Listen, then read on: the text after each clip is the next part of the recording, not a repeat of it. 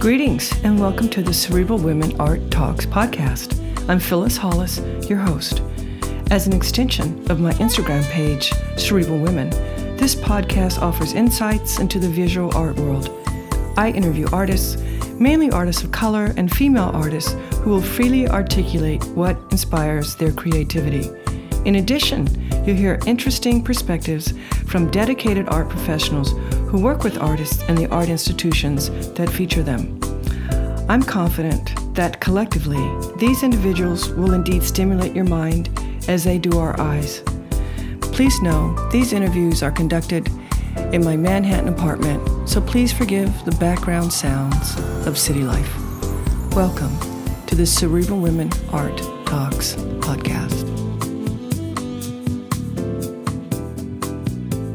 In this episode, I'm delighted to feature gallerist Monique Meloche during O V R Miami Beach, Art Basel's online viewing rooms initiative running December second through the sixth.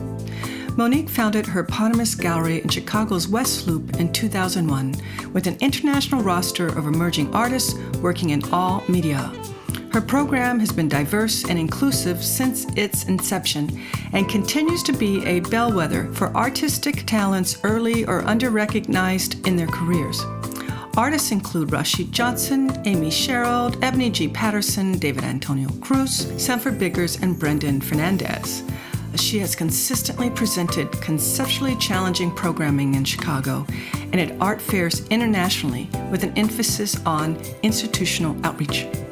Canadian-born, Monique holds a B A from the University of Michigan and Masters of Art History and Theory from the School of the Art Institute of Chicago. She spent six years at the Museum of Contemporary Art Chicago as an assistant curator, then went on to direct both Rona Hoffman and Kavi Gupta galleries before striking out on her own, and will celebrate the gallery's twentieth anniversary in twenty twenty-one. Welcome to the Cerebral Women Art Talks podcast. Enjoy this episode featuring Monique Meloche.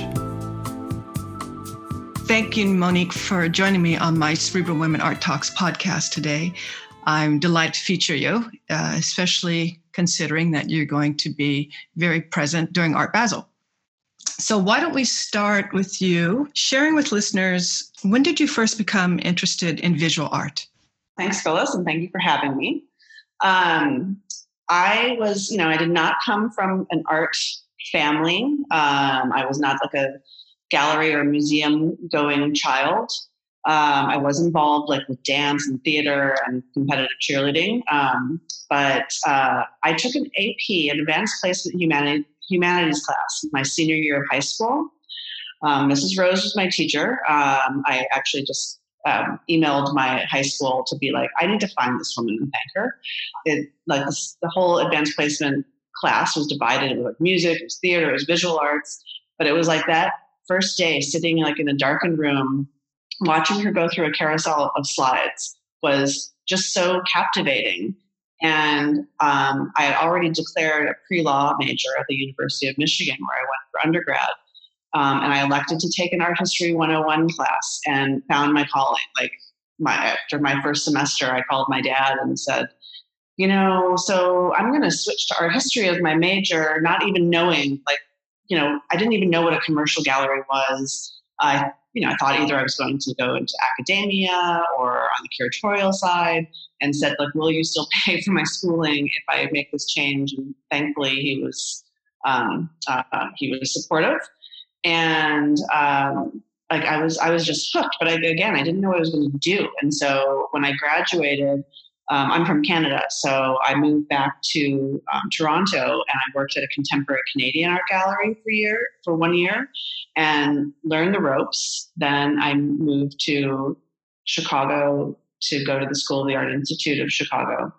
And, um, I was lucky enough to snag a, a a job at the Museum of Contemporary Art, which started as like a, I was the auction assistant. It was supposed to be like a three month temp job. And I parlayed that into six years of full-time employment, um, eventually as an assistant curator. So it's like, I, I thank Missus Rose. Like she's the one lady who changed my life. Yeah. Wow. And you should pat yourself on the back also.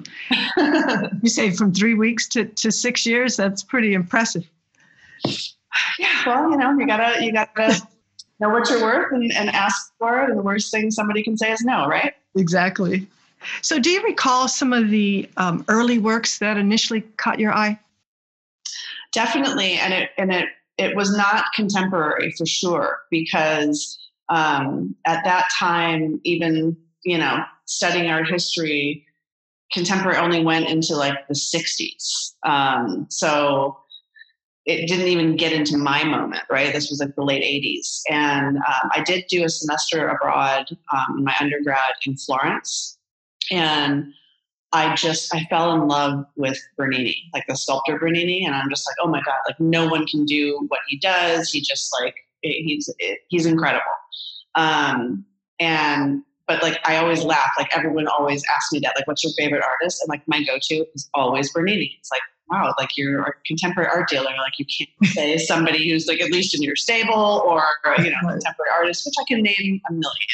But um, no, there's just like something about his work that like gets gets me, and I love now how um, Sanford Biggers, an artist who I represent, is now making these classical marble sculptures. He calls them chimeras. They fuse like you know like something from a Bernini sculpture with African sculptures, but rendered in marble. So it's kind of like maybe like my my dream has finally come true that I can have these uh, Bernini-like sculptures in my gallery. That's funny. Um, and when did you decide to open your gallery? Um, so I decided, and uh, after I worked at the museum for six years, a lot of times, you know, when you're in a museum, um, upward mobility only goes so far, and that's why you see curators moving from institution to institution. And I had fallen in love with Chicago um, as a city, and I didn't want to didn't want to move. So. Um, I looked around to other possibilities, and um, I, I had the opportunity to work with with Rona Hoffman, um, and I was her director for two years. And so she's kind of like, I say that she's like my PhD, and I just like, I learned it all from her, um, you know, and um, worked for her for two years. And then Kavi Gupta hired me to be his director. And I was, I was given much more um, kind of artistic control with his program, because um, he was developing his a new building and, and a new gallery space. So um, once the building got built and he reopened up, he was kind of just like, okay, well, like now I'm going to take control back. And I was like, oh, well, maybe not, may- or not, maybe not. Of course he was, but um, I'm kind of like, maybe it's time for me to put my name on the door um, and make all of the decisions. So that was in um, two thousand. Um, and I opened the gallery in my home. Like I said, I worked for Kavi until like June of two thousand. And I'm like, okay, I'm just looking for spaces, doing whatever. I just got married in nineteen ninety-nine. Like it was just like crazy. And um, we had an, a new home, and it wasn't fully furnished. And I finally looked to my husband, and I'm like, okay, well, I'm going to do something crazy. We're going to open my gallery in our home. We did a show called Home Wrecker. We had thirty artists um, with over ninety artworks on all three floors of the home. Unbelievable. Like, it was crazy. Like the opening night, we had three hundred fifty people through our door, which is wow. Insane. I had my, you know, I had my, my friends with like little like makeshift buttons being like, I'm an M M G, like a Monique Meloche employee. Mm-hmm. And, um, you know, just trying to make sure that they're not going into my closet or whatever. And, um, It was it was really like that gave me the like the fortitude to go forward and be like, okay, I can do this. I'm gonna really get a real brick and mortar space and and open up. And my husband was quite happy to not have people sitting on our bed watching video. So when I first became familiar with with your gallery, I noticed that you represent a lot of artists of color. Expand on that. Um, Why did you lean in that direction, going back twenty years? Um, it it was not even a, a lean in that direction thing. It was just, this is who I am, and this is what I, my, I'm an inclusive person by nature, and I, I didn't even I didn't even look at, you know, male to female diversity or whatever. It's like my program was already diverse from the get-go, and that's just who I worked with. Like my first year, we worked with like Venezuelan artist Carlos Rocha, um, Panama-born Laura Mosquera, Puerto Rican artist Carlos Rolón, who was then known by his tagging name of Design. Um, right when I opened up, Rashid Johnson approached me um, right after I opened, and he was like, I, you know, it took me out to lunch. I want you to represent me. And um, uh, I, had, I had known him and his work. He was working with um, uh, the Nnamdi Gallery, which is uh, another gallery that was here in Chicago at the time. And I agreed, you know, with him, like, yes, I would love to represent you, but you have to go to grad school. And so that was in two thousand one. He started his M F A then at the School of the Art Institute of Chicago. And then in two thousand three, we made his first solo exhibition. So it's, um, you know, it's just, it's never been a question. Like if you go, you just go back through the history of the gallery and it's like, it's just there. So you not only show an artist's work, you also advise them? Yeah, I feel it's, um, you know, we, we, although we are coming up on our twenty year anniversary, we're still a very small operation. I only have, uh, you know, like a, a like a full-time staff of three and myself, and then my husband, who's the partner in the gallery. And, um, you know, we, we take representation representation very seriously. And a lot of our artists, we're working with them at the very beginning of their career where they're super green and they don't know anything. And we're like, you know, trying to like put it all out for them. Like, you know, here's the plan that we have for you, right? Like we want you to go from your like first show to your work being cared for in institutions, you know, like that's, that's the artist that I want to work for who have that same vision. Um, you know, we're, we're quite good friends with, um, you know, with all of our artists. And I love that also that my artists get to be friends with each other who like didn't even know each other. Like I've had, you know, artists who did not know each other who then eventually stood up for each other in their weddings, which is so cool. And, um, you know, and um, like my husband, who's, who's very financially savvy and comes from the real estate world, but is very, very astute um, art collector. And, um, you know, he now, um, he's, he's no longer working in real estate and has, has come on um, in a much greater role in the gallery. And, you know, he's really advising our artists on, you know, buying their first home and like how, how you deal with your student loans and like how, how you take care of your money financially. And so we're just, we're, we're really there for like the whole picture. Like I'm not there to make a buck. I'm there to like, you know, make sure the world sees how great these artists are and, and allow them to thrive. So you're nourishing. Yeah. I mean, I mean, these are, you know, when everyone um, asks me if I have children, I'm like, yes, I have, you know, anywhere between fourteen and twenty. And they're like, wow, you look good. But, you know, it's like I, they're, they're, you know, even if some of my artists are, are similar age to me, like I'm still, I'm, I'm, I'm the den mother and I'm looking out for them. And if they're feeling low, they like, you know, call me for, you know, like a little, uh, you know, boost or something. Like I'm, I'm there to be your psych- psychiatrist. Well, not psychiatrist, but like, I don't know, lend, lend a hand when I can. Yeah. A mentor. And given that you do develop these types of relationships with your artists, what motivates you or inspires you to actually work with someone? It is it their, is it their work? Is it their work combined with their personality? I mean, what type of process do you go through before you make a commitment?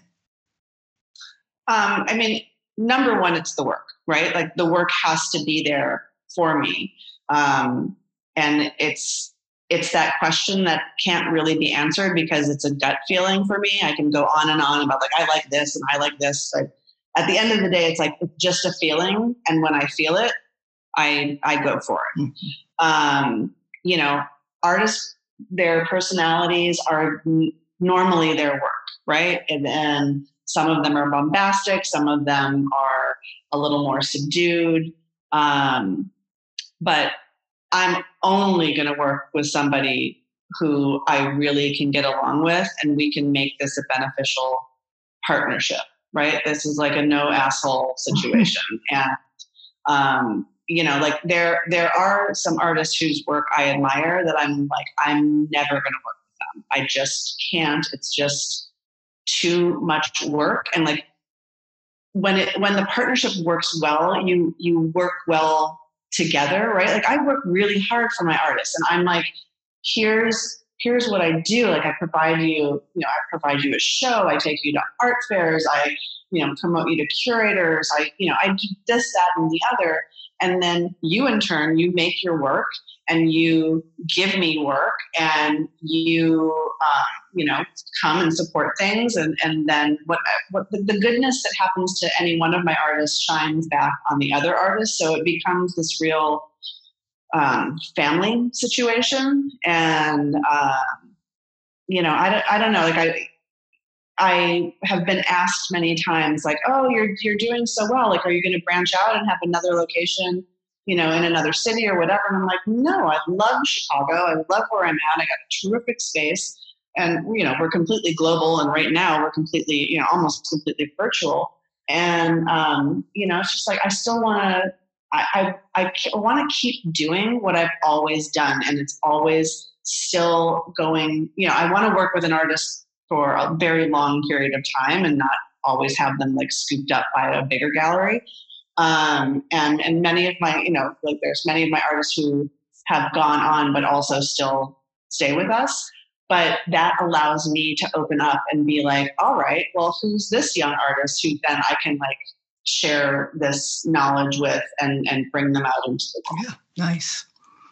How do you feel artists are handling the situation we're in with COVID? It's it's been a very um, mixed thing. Obviously, you know, everybody's affected. Um, the majority of my artists uh, had no access to their studios for several months, so that was a, a big deal. And um, you know, some most anything that they were working toward Um, got postponed. Uh, I'm very fortunate. Nothing for any of my artists actually got canceled. Um, but they all had things to to work toward. So like someone like, you know, Nate Young was the artist we were supposed to open with in in March, right? When everything closed down. That was our supposed to be our opening date. And he also had a, a solo exhibition here in Chicago at the Driehaus Museum that was going to open at the same time. So Driehaus definitely couldn't open. That finally opened in September. Um, and, but we were nimble enough to be like, all right, here we are here in Chicago. And, you know, I know how to, I know how to use a drill. I know how to hang art. And so like my husband and I were like, we're going to be the crew. And Nate rented a van and he brought his stuff in and we hung his show and we knew no one could come in, but we were like, okay, our photographer, Um, it, we found out actually had video equipment. So we asked him if he could do like a little short video and he created the most beautiful four, like, you know, three or four minute video that we shared with everybody that um, really, really showed the exhibition, which was so esoteric. Like it's like, it was interactive sculptures that had motion sensors. So there's absolutely no way you could just send a JPEG like that. Um, But, um, and I, I will say, like now our photographer, I know Robert Chase Heisman, um, he, he's now like making videos for every gallery in the city. Like that's like the silver lining of this. We all realize that all of our shows should not just be photographed, but we should have a video walkthrough because no matter what, even when COVID ends, um, which it will eventually, like having that video component is just really a compelling thing to be able to show, you know, someone across the globe, what is going on here. Okay, social media is so kind to the art world. It is. There's just so much more you can experience uh, in a period like this. Do you think you'll see artists in their work? Do you feel that their theme or the feel of their work will be impacted by the lockdown? Um, there's some yes, some no. Right? Like, um, I mean, Ebony G. Patterson, she was out, out of her studio and she had to work from home. So she all of a sudden, you know, was working on a, on a very, very smaller scale, but still working out the same themes and using the same materials, but like on a very, very truncated scale for an artist who actually, you know, like nine feet tall is normally her minimum. And these were forty by thirty inches. So like that was one thing. Um, But then other artists were kind of like reevaluating something of what they're doing and, and um, you know, kind of going down another avenue. Um, I think like like Rashid Johnson, like he was making, he was already making this Anxious Men series, but he was, um, you know, like bunkered in his um, home in the Hamptons and made a makeshift studio in his basement and started making these, like, you know, like really aggressive red oil stick paintings that were, you know, clearly it was like urgent, like ring the alarm. Like this is like shit is happening. This is real. We're like, I can't get out. And so, um, you know, it's a, it's a combination of the both. And I think the, um, the Museum of Contemporary Art here in Chicago just opened a show called The Long Dream.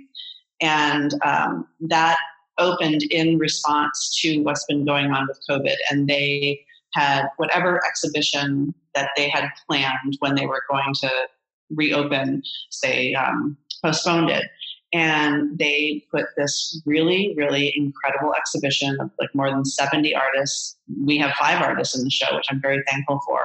Um, but like, you know, all artists with like a socio-political bent to them already, but kind of like if there is an urgent COVID response, like we'll, we'll include those works. Or if we include another work that's a couple years old, it obviously has this like different resonance for what's going on now. Like, you know, like so many of my artists talk about, you know, violence against Black and brown bodies. And it's just like, this shit does not stop. And like, they're, they're like, I mean, they've been doing it for years and it's just like, it's the same thing over and over and over. And it's like, here we are in this pandemic.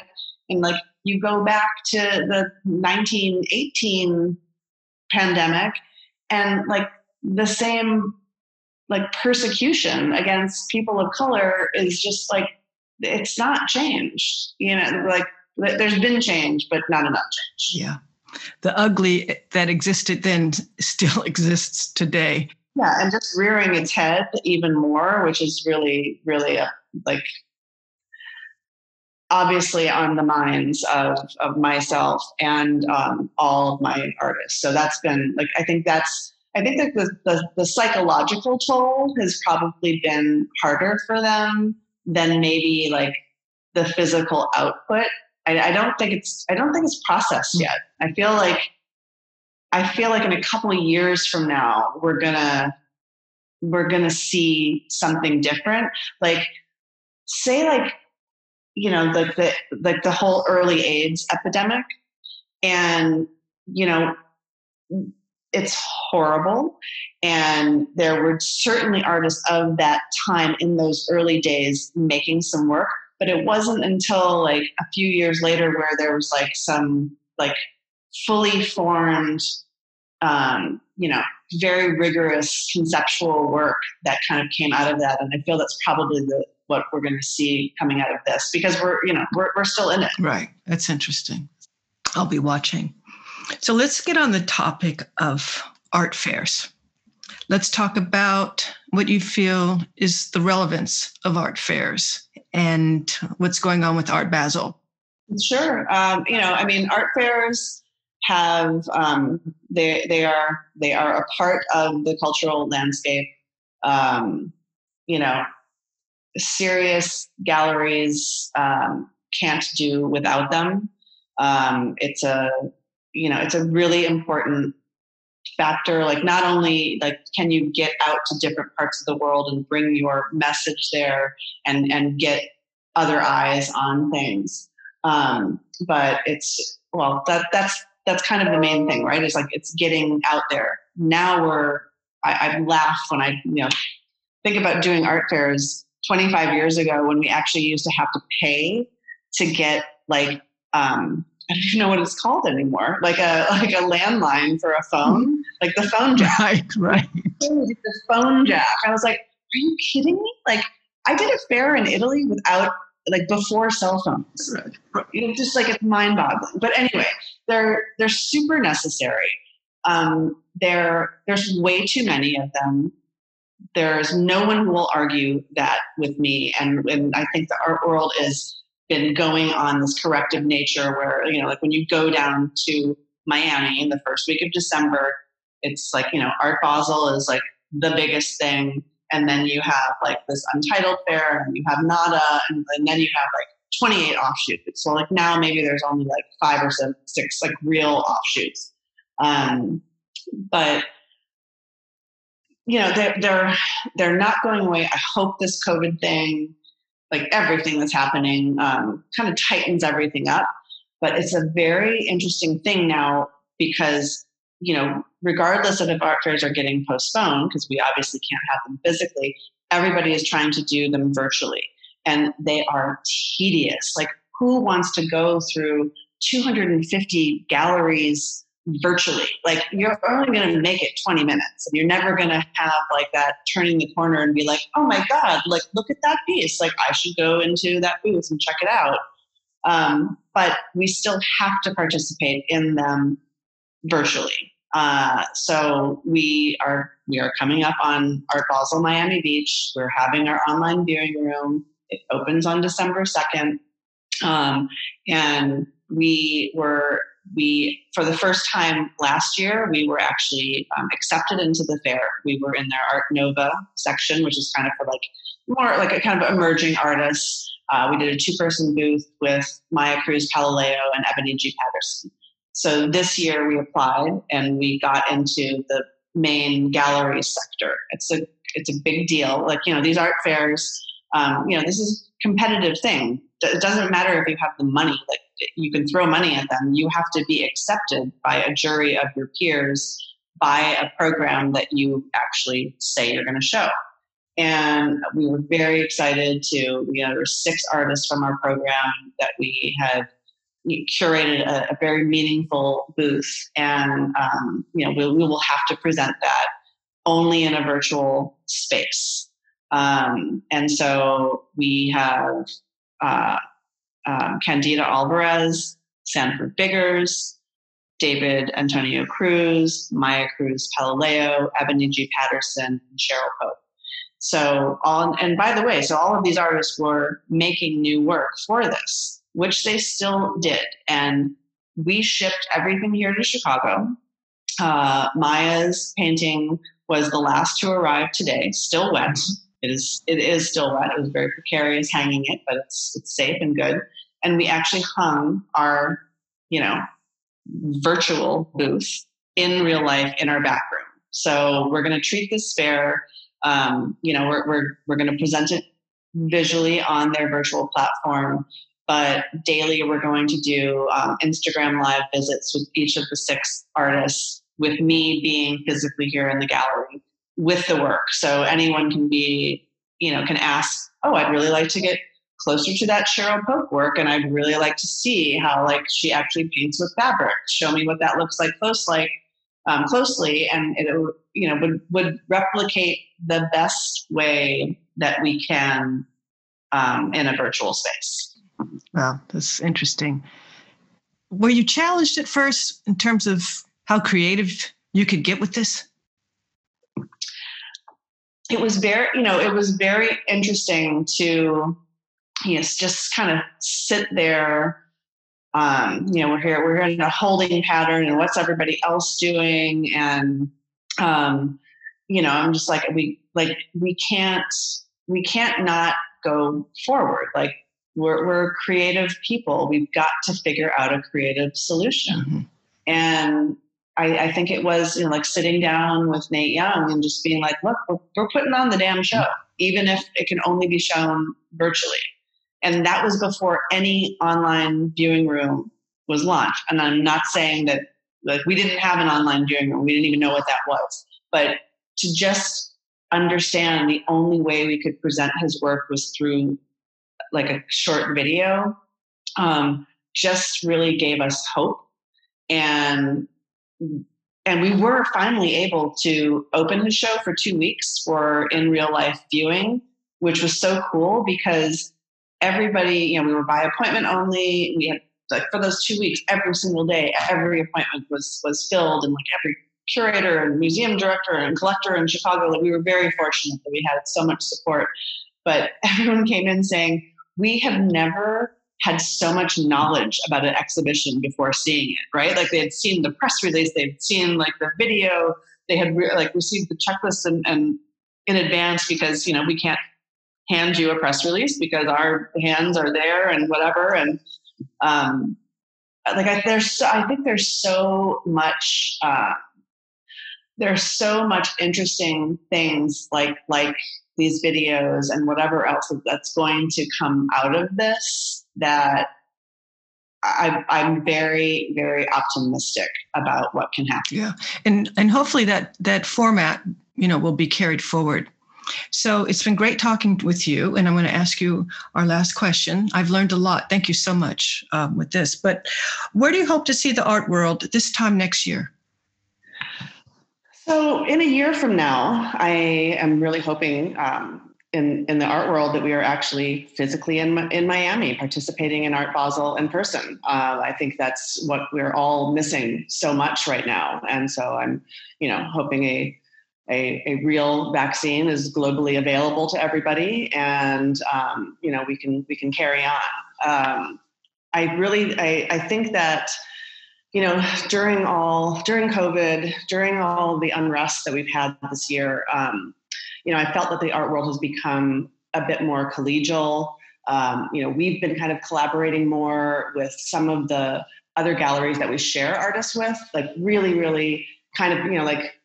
acknowledging that, you know, the, the artist is the engine of all of these galleries. And, um, you know, we're, we're working together for a common cause. And, um, I've, you know, I've seen other things like, like David Zwirner, um, you know, like a mega gallery opening up their website to younger galleries, which, you know, is sharing their platform. So I'm really hoping that these sorts of collaborations that have grown out of the adversity um, of this past year that will, will continue to grow. And we can, you know, from a year from now, we can kind of see see what the seeds have have sown.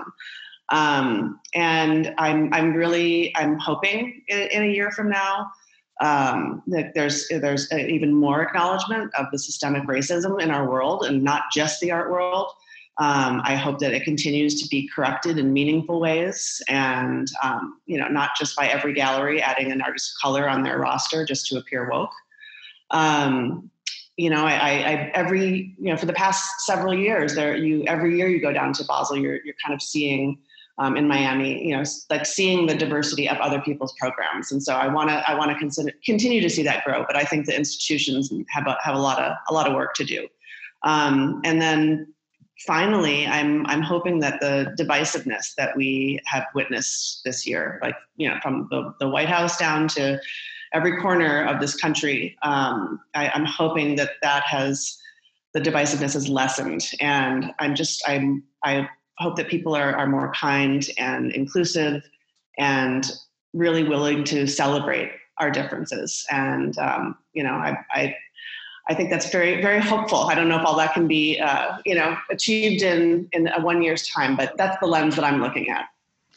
Well, it's a great lens. It's a great lens. Thank you. And thank you so much for your time. I'm delighted that I was able to feature you. And best of luck during this week. Thank you so much. It was my pleasure. And thank you so much for including me. Thank you. Take care. Thank you for listening to Cerebral Women Art Talks podcast. For additional content, please visit cerebral women dot com and be sure to follow Cerebral Women on Instagram.